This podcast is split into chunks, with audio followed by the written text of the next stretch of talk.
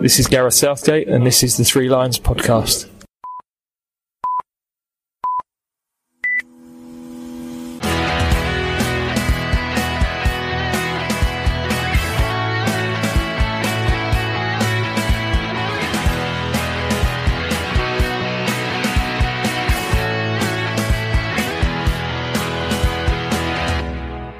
Welcome to the Three Lions podcast. My name is Russell Osborne, and this is where we take a look at our national football team in an audio podcast way. Thanks for your recent comments. Always nice to hear from you. And the recent episode where we spoke with England fan Daniel Payne about his first England away game, Croatia, in 2008. Well, that went down really well and is still available to listen to should you have not heard it yet. Uh, you can listen to it either at threelionspodcast.com or it's available on all the usual platforms, iTunes, Spotify, Amazon Music. We're on there as well, SoundCloud too. Uh, so stay subscribed for those. We've got more of those ready to go. But this time we're previewing the three home games we have coming up. Wales, Belgium and Denmark, all in the space of six days. Now, Wales is a friendly, but as it's a home nation opposition, it's never really just a friendly. Belgium and Denmark are Nations League games, so equally as important. And of course, these games follow the victory in Iceland and the draw in Denmark last month. And Belgium, currently top Group 2 League A, or is it League A Group 2? Either way, uh, after a 2-0 win against Denmark and a 5-1 victory over Iceland. That was a game where Iceland took the lead, in fact, in that one. So it's safe to say a win at Wembley against them is almost essential uh, if we've got visions of winning the league and qualifying for those finals once again. And speaking of Wembley, it'll be 330 days since we last played there. Remember that 7-0 victory over Montenegro? The one that secured our path to the Euros. Seems such a long time ago now. That was the one where Harry Kane got a hat trick, Alex Oxlade Chamberlain opened the scoring, Marcus Rashford and Tammy Abraham all scored. They also featured an own goal too. Sadly though, it'll all be behind closed doors, as the current guidelines mean we're not able to attend. And I'm pretty sure that this will be the first time a home game has been like this. Gutting. Absolutely gutting.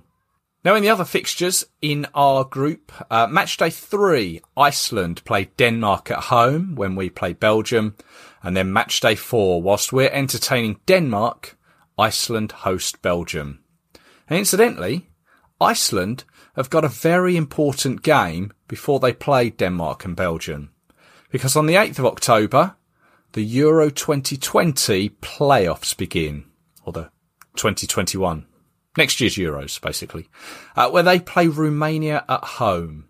And this is on the same night that Scotland play Israel, Northern Ireland go to Bosnia and Herzegovina, and of course we play Wales.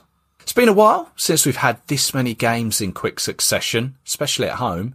Probably the Russia World Cup. I could get used to this.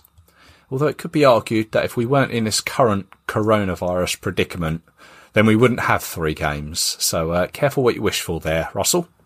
And as always, we'll be speaking with people who know a little more than I do about the opposition.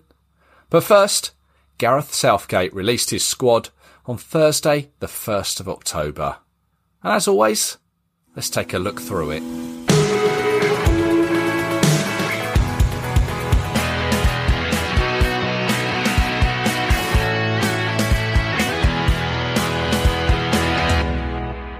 So, as we know, that squad last month certainly caused some headlines. And if you remember, no left sided players.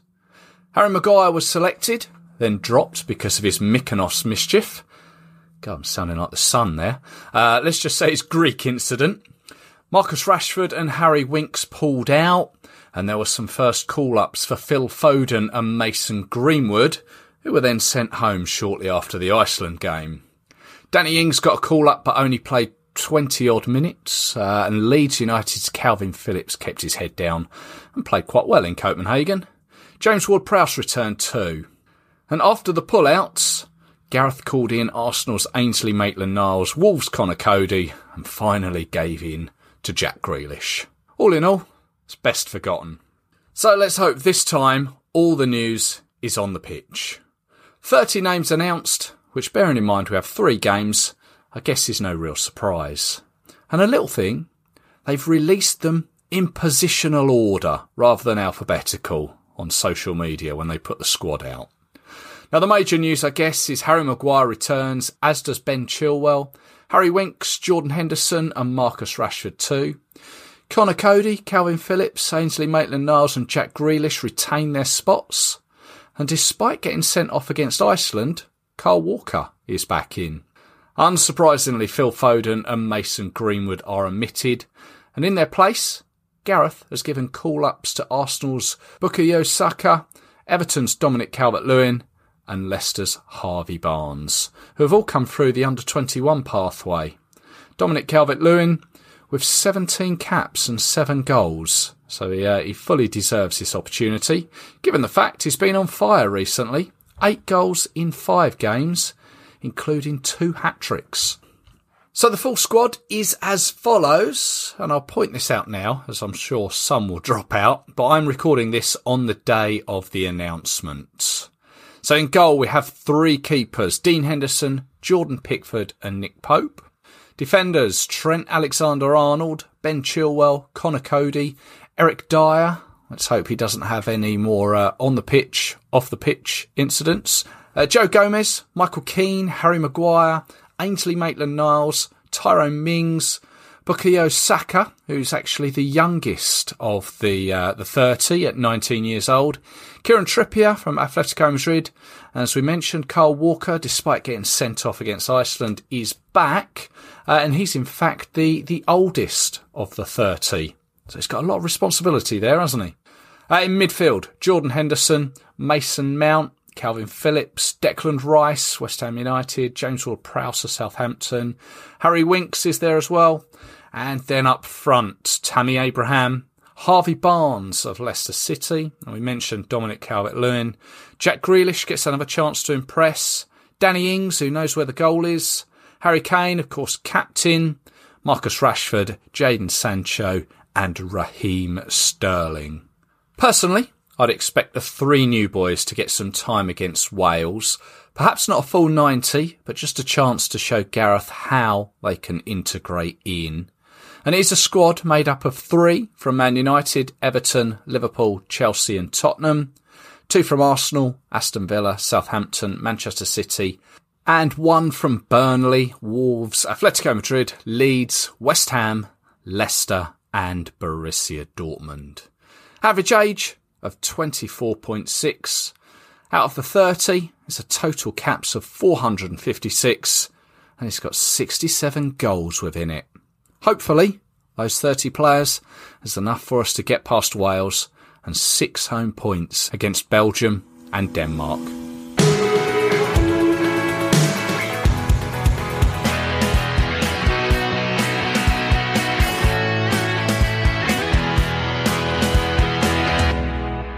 So, first up on Thursday, the 8th of October, is Wales at home. Kickoff is at 8 o'clock and it's going to be on ITV. Now, by all accounts, this match came about after Gareth Southgate and Ryan Giggs were both doing some work for the uh, the sponsor BT, who sponsor both sides. Uh, apparently, Giggs broached the subject of the game, and Gareth took him up on it. There you go.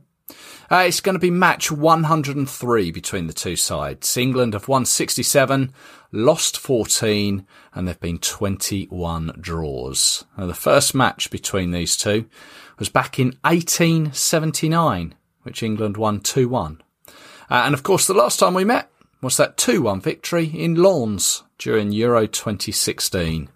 Pretty much the only highlight of that tournament uh, for us. And the last time Wales won was back in 1984 when a Mark Hughes goal separated the two sides.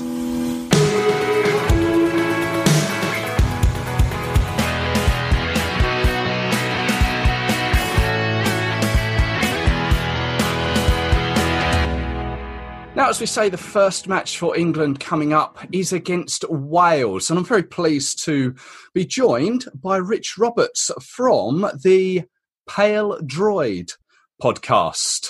Rich, hello there. Hello, yeah, happy to be here from Podcast Peldroed. Um, how are you? I'm very well, thank you. I'm glad I got the pronunciation of that right. It was good. It was really good. Well done. Oh, whereabouts are we? Uh, whereabouts are we talking to you from? Um, I'm in Cardiff. Ah, so the, the heart of Wales, the heartbeat of Wales, I guess. Is that right? Was that people Yeah. refer to it? Yeah. Good stuff. I mean, how, how long has um, Peldroed been going for?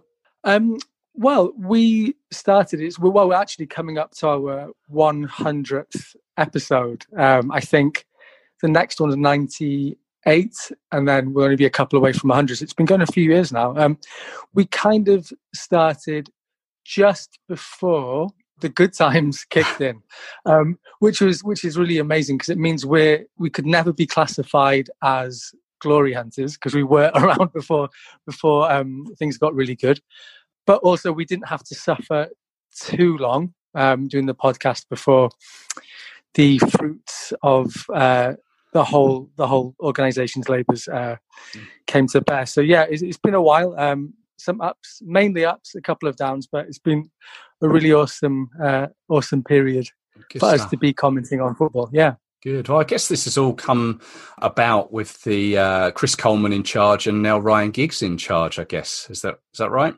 Yeah, I mean, I guess the sort of the the work had gone in before Coleman, but I think Coleman was the one who, after um, what happened with Gary Speed, Coleman kind of Coleman was the guy who just brought that. I think a little bit of extra toughness to our play because we had a lot of young players at the time um, who had been sort of brought in by Toshack. Um, arguably because they had I mean they had to be brought in. We didn't have the player base. Toshack developed them and then Speed did some work and then Coleman came in and took it to the next level. But now under Giggs I think we've got an even better group and we'll be looking to really do something in the Euros for sure. Uh, that's- next summer, fingers crossed. That's right, because you are you're in the Euros for next year, much like ourselves. You're uh, up against Switzerland, Turkey, and Italy, but that's that's obviously a little way off. Um, but you're unbeaten in eight games at the moment, aren't you? So things are things are obviously going well. Yeah, I mean Ryan Giggs has had a yeah he had a difficult start I think, um, and he was coming in where the, I mean the fans were kind of I would say maybe 70-30 against his appointment I would say. Um, wow. So he's had he's yeah he's had work to do, but to be absolutely kind of clear about it, I was kind of I was ambivalent. I was neither pro or against him coming in. Um, he's done a really fantastic job, and he has undoubtedly, I think, taken us on a level. I mean, granted, he's got some really really brilliant young players coming through. Um, but the way he's he's generated, like Col- one of Coleman's flaws would have been he stuck to his favourites too much. Whereas I think Ryan Giggs is someone who's made it very clear there aren't really any favourites, and you have to be playing and playing well, um, and no spot is secure. So yeah, it's been a really brilliant, um, and yeah, of course we're eight games unbeaten, and we want to keep that run going um, if if we can do. Yeah, and I know you, you recently beat was it Finland and Bulgaria, both with a couple of late goals. Yeah, we did, and I mean this was kind of, and we we had players missing in both of those games, and Bale wasn't at full fitness. Um, but we kind of we got two results, two clean sheets, without playing anywhere near our best kind of dynamic attacking football. So I mean that I mean that is really really really good. And of course to go away to Finland and win one 0 um, Finland are a good team in good form. And um, you know we beat them, and that's superb. It was a somewhat disappointing game against Bulgaria, but again, the fact is Bulgaria came to Cardiff with no ambition beyond keeping the zero and and not losing to us. So again, that's another sign of how how far we've come. Yeah. Well, you mentioned the main man there. Of course, um, Gareth Bale's come back to England. He's come back to Tottenham.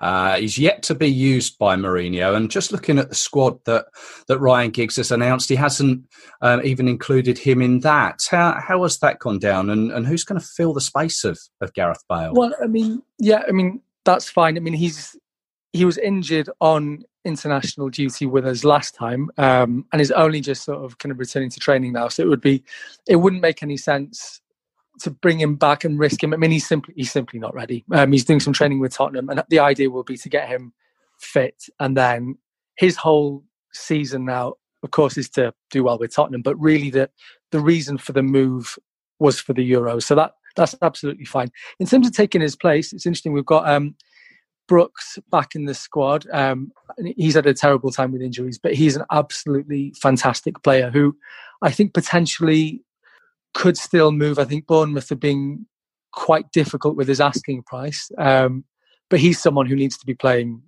you know, in, in the EPL or in, in one of the big leagues for sure. Um, so Brooks would be the one we'd be looking to kind of slot in um, in that kind of forward forward three or four um, and take Bale's place, I would imagine. But that being said, we've got other people as well. I think particularly for the England game, um, which is the least important of the three by some distance, because of us doing so well in the Nations League. Um, Giggs will probably look to rotate and give people a, a, chance. So maybe Harry Wilson might come back in, um, Rabbi Matondo perhaps, uh, and Robson Kanu as well. Um, so yeah, we, have got some nice options. Any team in the world is going to miss Gareth Bale, um, but the whole point is now just to build that depth um, without our best players if they're not available on that on a particular game. Yeah, I mean, you you said there the the least important game, and I understand what you mean, but obviously it's a home nations game. How how do um, Welsh people look at the England fixture in general? I know you haven't got the the best record against England, and I'm not here to to gloat or anything like that, but but how does it go down in general? Um, I mean, I think what I would say is in terms of Wales fans who follow the Welsh national team, we're not in the slightest bit interested mm. in hmm. what England are doing. Yeah. Um, of course, of course, we want we want to beat them like we want to beat any team, and it's perfectly reasonable and natural. You want to beat the teams that are geographically close to you. That's the whole reason and point of international football, really, isn't it? But yeah. um, in terms of kind of, no, nah, it's not. It's not really very interesting to us. Our kind of goals are qualifying for major tournaments, going on and beaten runs, um, and just playing the best the best football we can do. So yeah, I mean, it, it would be more of a media kind of creation than anything else. I would say um, England can do what they want to do. They've got some interesting kind of players, I guess. Um, but yeah, it's it's not super interesting to us, to be honest. Fair enough. It's always good to get um, different perspectives on on these different games. Uh, of course, the last meeting was um, back at Euro 2016, which which we won. Did did you go to that game? Uh, no, I didn't go. I was watching um, with my, I think she was 18 months old daughter at the time. I was, um, that was, yeah, that was an interesting one. Um, and yeah, I mean, that, it was, it was a, it was a, an awful way to lose that game so late. Although, if you can, I mean, our tournament experience, I would suggest was somewhat more positive than yours. I was going to say, uh, you had the last laugh, really, didn't you? Yeah, for sure. Um, I mean, it was an amazing tournament overall, and I think it was one of the I mean, talking about how Giggs is building this really great strength in depth now. In the semi-final against Portugal, we were missing Aaron Ramsey and uh, Ben Davies, two behind Bale, arguably our two most important players, um, and that cost us badly in that semi-final. So there's always an element where you think, where we would think, what would have happened had those two been playing? Because Portugal were good, but they weren't incredible. Um, so looking kind of now, it's about getting that, getting as many players as possible playing well. Um, hopefully, we'll be back in a semi-final in the next Euros um, with, with, with more depth, um, and hopefully you guys can avoid um, another Iceland.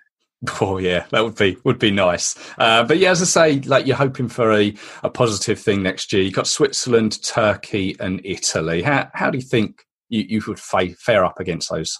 Oh well, I mean, it would be it would be failure to not qualify from that group. Just that's just simple. Um, Italy is clearly. I mean, historically, it's a difficult difficult game, and I mean, and Italy at their worst are still a reasonable team. Um, I guess we'll see closer to the time um, how they're faring and so on. But yeah, absolutely, we would be looking to. I mean, we'll be looking to progress very, very deep into that tournament. Absolutely. Um, a lot of things are going to depend on how some of our players develop over the season because we have got a young team. But if we just assume that the development is good, is as expected, then yeah, we'd be looking to go very, very deep into that tournament. Well, she'll be uh, be watching out for you guys on that, and likewise the uh, the Nations League games as well. But let's let's just bring it back round into the circle. If I was to ask you for a prediction at the uh, the Wembley game, would you be be open to uh, giving me something on that? Yeah, I would say um, we'll win 2-0. but it's the least important game, isn't it? Absolutely, yeah. I, I mean, 2 0, 3 0, 4 0, it does not matter. Um, yeah, certainly the least important. But let's just hope for some good quality football. Yeah, no, great stuff. Um, Rich, thank you very much. And once again, um, the, the Peldroed podcast, should anyone want to, to tune in, where, where can they find you on that? Yeah, um, look us up on Twitter. Um, there'll be plenty of links and stuff on there. It's on all the usual platforms, uh, iTunes and so on. So yeah, um, definitely they should. Anyone should check it out if they like Welsh football. Great stuff. And is it is it in Welsh or in English? It's in English. It's in English. There you go. So no excuse then, people. Um, no, Rich, thank, thank you very much. Cool.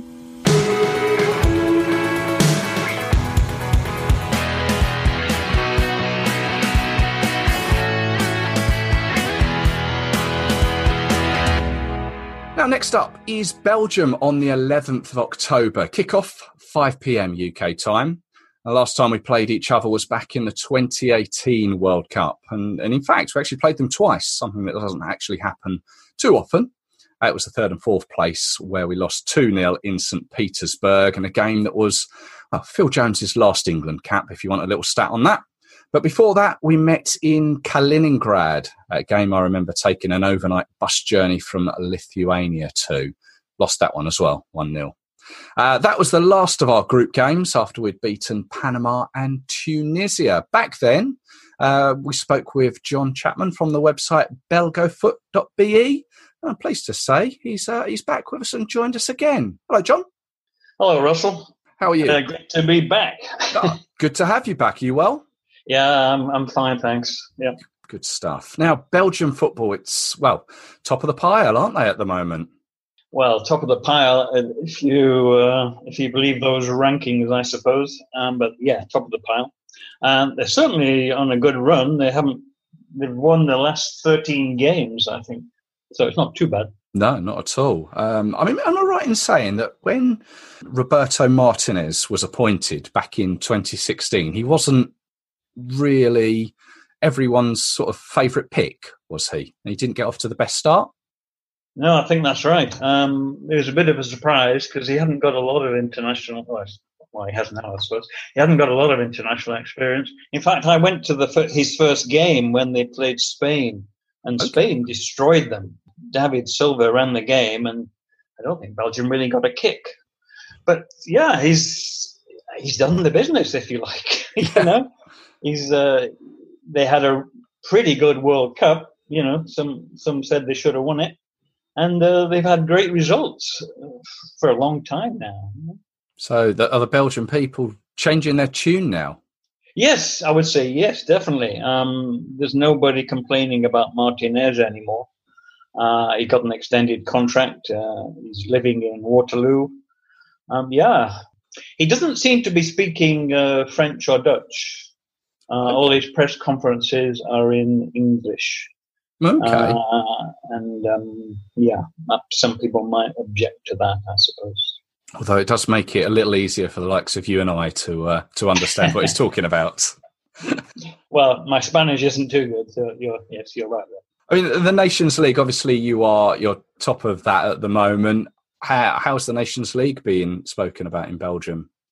Um, I wouldn't say it's uh, headline news. Probably less of a fixture that people talk about compared to the Euros. You know, I don't think it's got that um, importance yet. Um, but yeah, um, international matches, the Belgians get behind the team. Although, of course, you know, with the fans not really in the stadiums at the moment, it's, it's not quite the same. But yeah, it's I think it's treated obviously better than friendlies. Yes, yeah, I think that's that's how everyone sees it. I know they've got the Ivory Coast at home, yeah. then they come to to England, and then they play Iceland away. And Martinez yeah. has picked a uh, a fairly big squad to look at all of these players, hasn't he? Well, he's picked a squad of thirty-two, um, which is probably, well, it's the first time I've known a squad that big. Um, he said the reasons were because they've got three games and they don't really want to play players for all three games. Probably no player will play three games. So they brought in quite a few youngsters. Three of them, in fact, will only be with the squad for the Ivory Coast game, and then they'll drop into the under 21s because they've got quite important games. Um, but yeah, he's brought in quite a few players, quite a few young players on the fringes. I think one of the reasons is, um, apart from the three games, is that Belgium have an aging squad. Right. Um, this was uh, talked about in the media last week, and I think Romelu Lukaku was actually interviewed by the Times, and he mentioned it that one of his fears, if you like, was that a lot of players would be retiring, um, maybe after the Euros, because they've almost lost a whole team. You know, people talked about the golden generation. Um, they've lost Fellaini, Dembele, Kompany, Nainggolan. They they're, they're no longer involved. And then people like Mertens, um, Alderweireld, Vertonghen, Witsel, they're all over 30, you know, so right. Okay. it's I mean, an aging squad. yeah. I mean that. I mean it happens in every squad and, and nation, doesn't it? Where these these players come through in in waves. So it's a case now of, Yeah. of nurturing that under 21s and the younger sides and and bringing them through in the way that that they have done recently to get to that World Cup semi final um, and and be the the good team that they are, the number one team. Yeah, exactly. There's certainly a lot of players that that we recognise here that play in the Premier League. You mentioned Toby Alderweireld of Spurs. Um, we've got obviously Kevin De Bruyne, obviously of Manchester City. Tielemans at Leicester. Benteke at Palace. Batshuayi at Palace.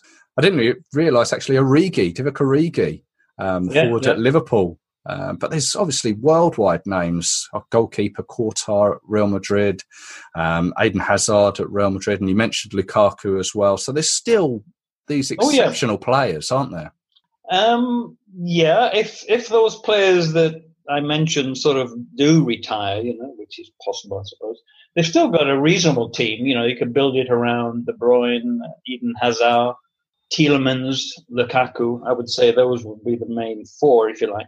And Yeah. they've got quite a few reasonable midfield players and attackers, but defense, you know, in the future is the big question mark.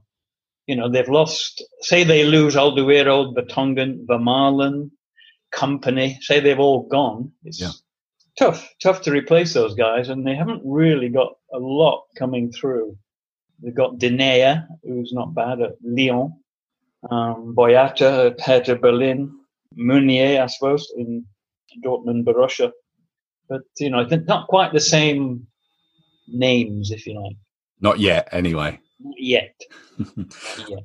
So you'll be coming to to Wembley for the game on the 11th of October. They, despite England being at home, I would imagine Belgium must feel that they are the favourites for that game, Oof.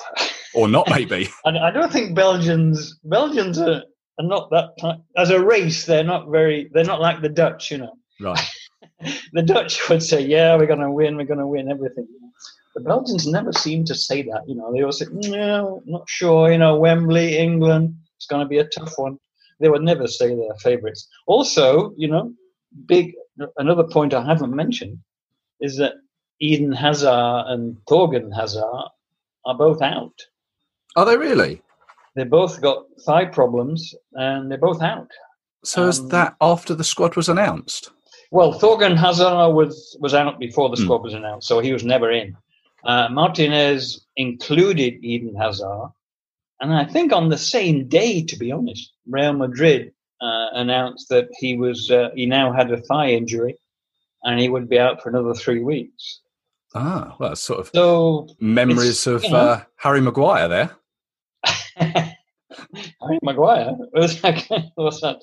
Well, he, he was announced on the uh, on the same day, and then obviously had his incident Oh, I in Greece see, and was yeah. called out on the same day. Obviously, Yeah, not, obviously not, the same standard as player. yeah, okay. no. Yeah, so it does leave. I mean, Thorgan Hazard is he's a good player nowadays as well, and obviously Eden Hazard needs no introduction. No. But they're both left-sided, um, and it does leave Belgium a bit weak on the left there. So, and you know they're going to miss them. Um, So that might make a difference. Oh, well, we shall uh, maybe we can take advantage from an England point of view at home, um, and then they may return in time for that return leg in November, which uh, which I'm sure we'll talk yeah, about. Yeah, in theory they'll both be back, but Eden Hazard in particular hasn't played at all. Well, just um, tell, tell us a little bit more about um, Belgofoot, the website that you that you put together. What do you want to know? Oh, how, how long has that been going? Uh, well, I I can tell you a bit more about me. I've been writing about Belgian football since I think 1999.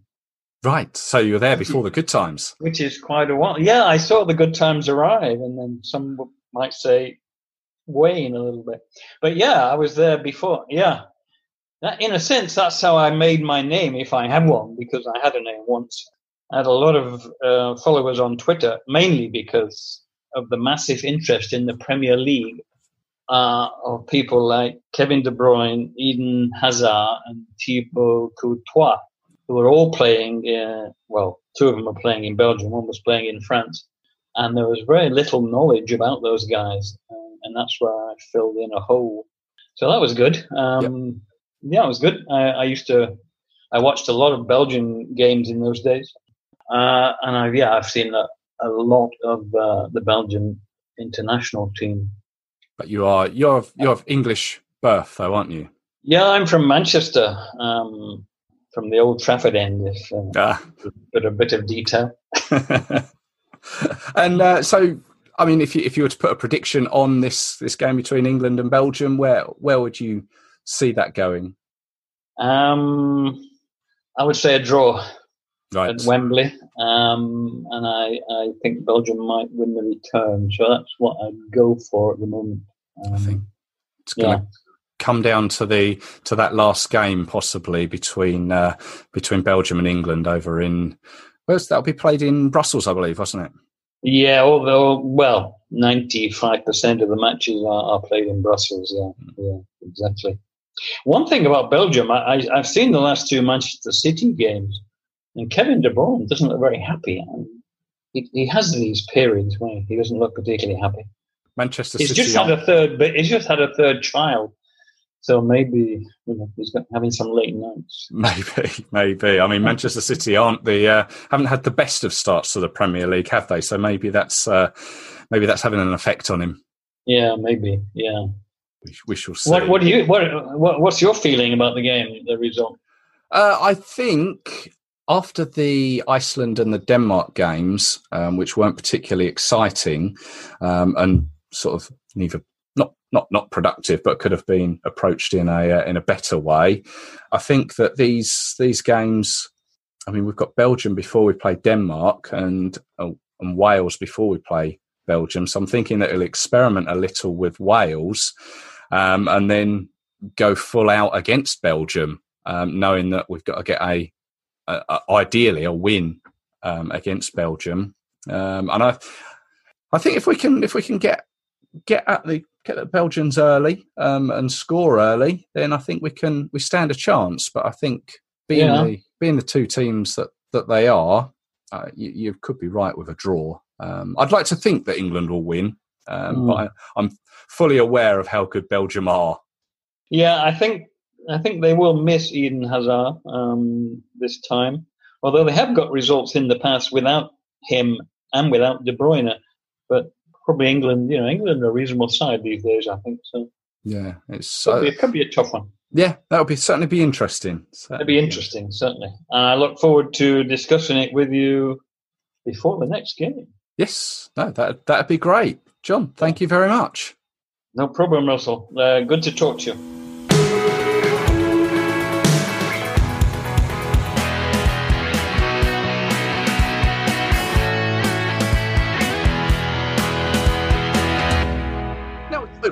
Claus from Danish Footy last month, and I'm pleased to say he's back with us again. Hello, Claus. Hello, Russell. How are you? I'm very well, thank you. How are you? I'm well. I'm well. Good stuff. How's Copenhagen today? Ah, it's been quite nice actually. Uh, warm weather and sun is out earlier today, so lovely. It's quite nice. Well, after we, we previously spoke on the uh, on the previous podcast, I actually spoke with some England fans who went out to Copenhagen and, and watched the game in some bars there, as I thought there would be a few.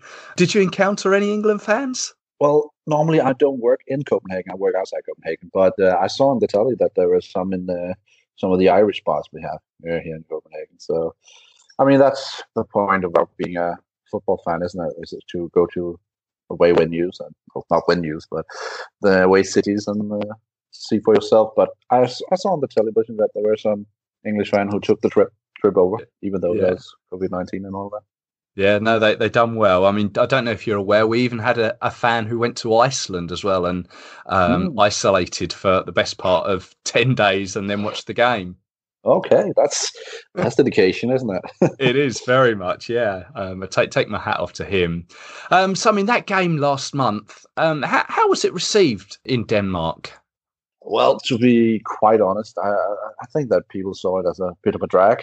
I mean, there, there, wasn't too much going on, and I, as I saw it, it was a game of uh, two halves. Really, I think that we were very good in the first half, and then uh, we started to tire, and then you actually pretty much took over from there. I'd say. So good first half from us. Uh, should have done more of the chances we got, and then the second half we, yeah, what can you say? We were hitting on the brakes sometimes, and you you guys started to take over, and uh, so that's how I see it. It's, yeah, I think it was okay, but it was not the best match I've ever seen. we were happy with the point though. Considering how the match dragged through, I would say yeah. I would say yeah. yeah. I think it was actually also if you consider the the chances. I mean, there were two great chances, wasn't there? There was one for Eriksen where he pings it way over the, the bar, and then the last one for Harry Kane where we. Uh, well, I think it was uh, like uh, on the line really much, uh, and then that, that was pretty much it. I would say, yeah. and then there were some midfield battles, and uh, but that was it really. I don't I don't think it was a match that you will keep the highlights on for another year or something.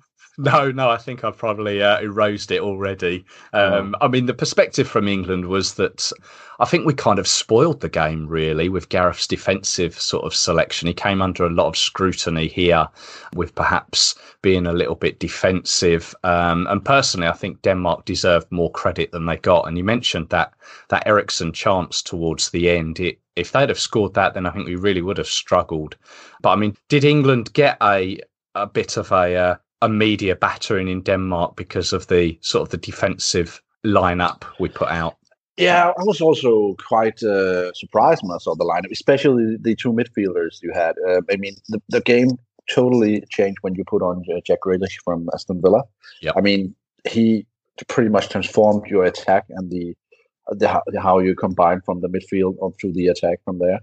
So I think that in Denmark, the media didn't actually take that much notice of this because they also saw the match and they could see it was a pretty much a, a match where both sides were happy with the point. I would say because uh, you came from Iceland where you didn't perhaps play your best football. I can say that hopefully. Yeah. And, and and we came from Belgium where we lost, so we needed at least a point there. And I think that considering this was Kasper Hjulmand's um, our head coach second match uh, in charge, I think he was pretty much happy to to get the draw because at the end he also made some substitutions that were defensive to say the least. I mean, they he took up an attacker to put on a right back. I mean, if you, do that, it pretty much seals the deal, isn't it? So, mm, yeah. But um, yeah, that's how I see it. Oh, you mentioned Kasper. Is it Hjulmand's? Yeah, Hjulmand. Yeah. yeah. It's, you mentioned the previous podcast that this was his he's in his second game, wasn't it, in charge? Yeah and yeah. uh, he's released his latest squad now to uh, to face. You're playing the Faroe Islands.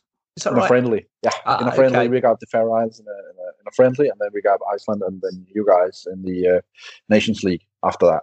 He didn't really change that much, but he put on, I would say, two or three new players. Uh, how you like it or not?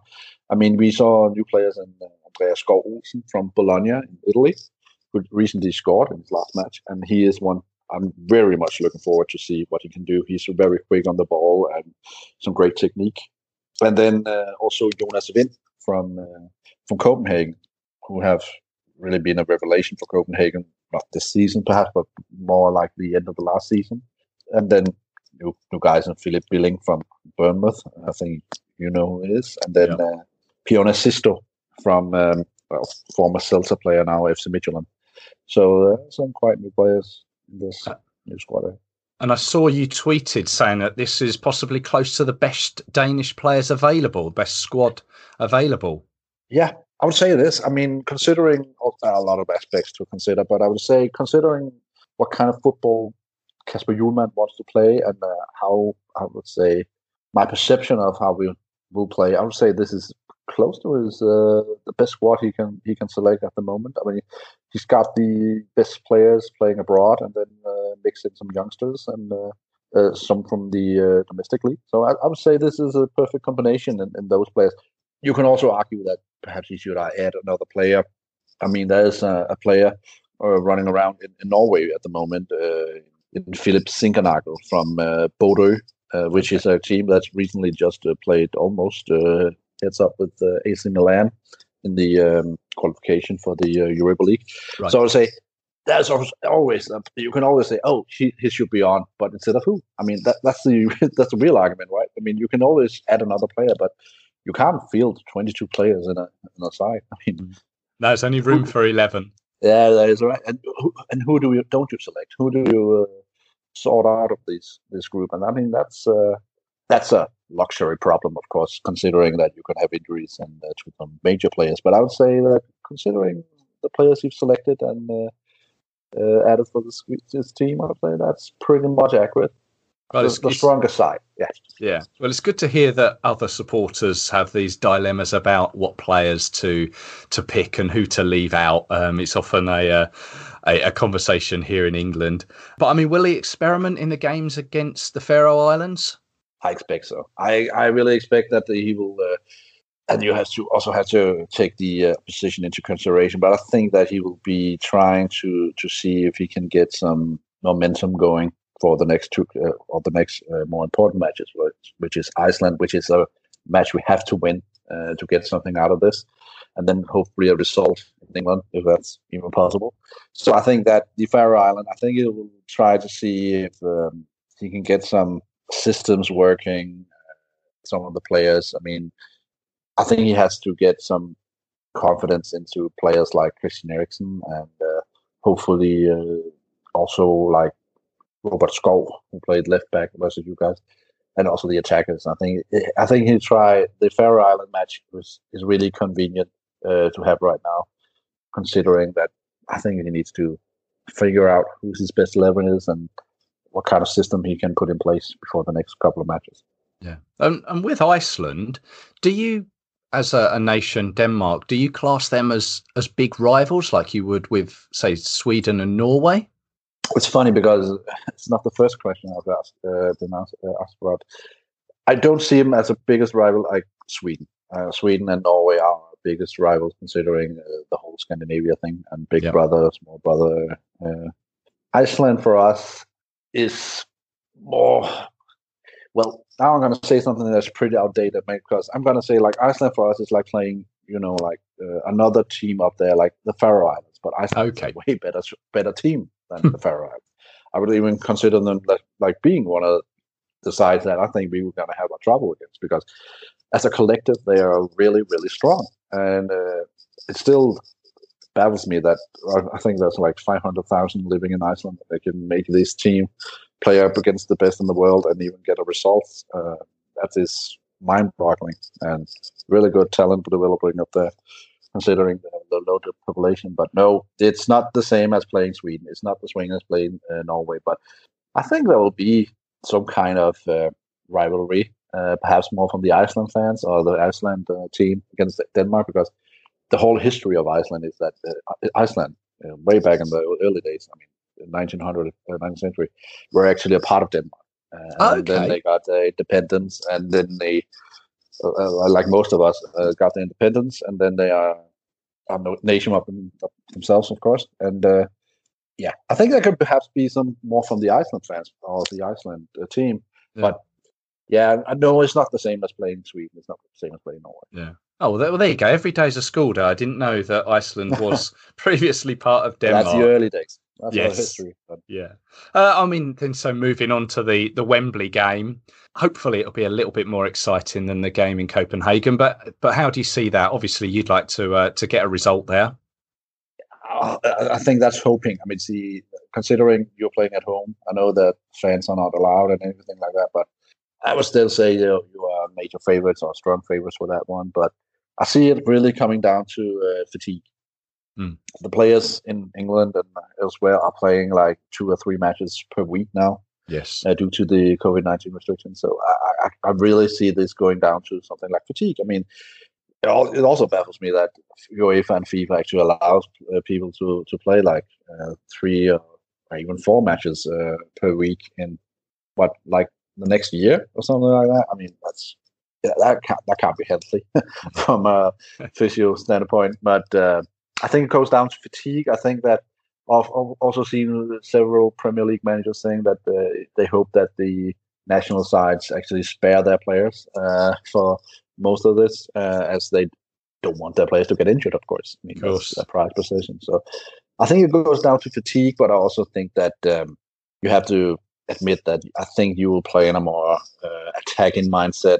Uh, considering, I think that Southgate got a bit of a stick from you guys. Uh, considering the more defensive tactics, I think at home, I think you will be more in an attacking mindset, and I think that he will select players that are more attacking, uh, attacking minded. Uh, so I think that we will have to take our chances on, a, on the counter uh, if they come. So that's how I see it. Okay. Well, we shall wait and see. Yes, hopefully a, a more exciting game. Looking forward to that one. Claus, as always, thank you very much for your time. You are, of course, on Twitter. It's at Danish Footy, isn't it? That's correct. Which is a, uh, a Twitter account which is predominantly in English as well, uh, isn't it? Mostly in English. Uh, I've also taken the time to uh, do replies for the, for the Danish followers, but mostly in English. That's the that's, that's the whole point of it. yes. So, yeah. Well, it's been certainly very helpful for me. Um, but thank you very much um, for no your problems. time and and all the best going forwards. Yes, thank you. You too.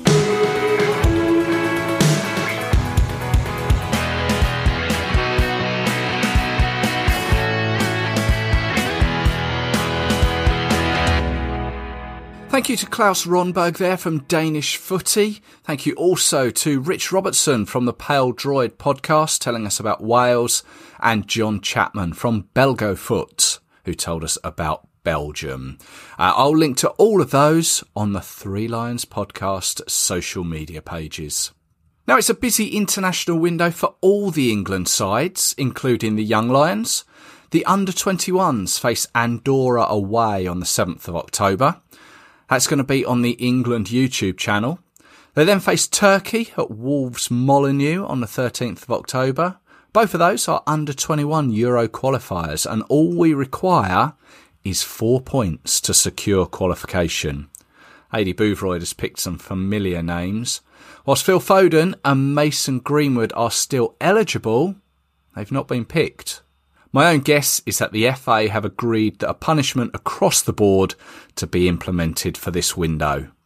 We'll wait and see what happens next month. The under 20s, managed by Lee Carsley, face Wales at St George's Park on the 13th of October. This is a friendly.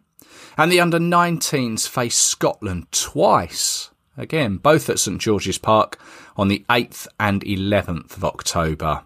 Ian Foster is in charge there. Uh, and lastly, the under 18s are just having a training session, but that still hasn't stopped Kevin Betsy pulling together 23 players to look at. And, as we mentioned previously, that the Lionesses, they're in action away from home on the 27th of October. Uh, they recently got together for a training session, but Phil Neville will announce his squad on the 13th of October.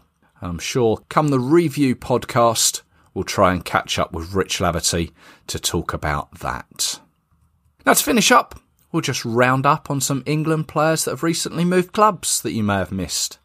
Ross Barkley has moved on loan to Aston Villa from Chelsea uh, in what appears to be his own challenge to play in every major city in the country. Just really needs to get to Manchester to complete the set there.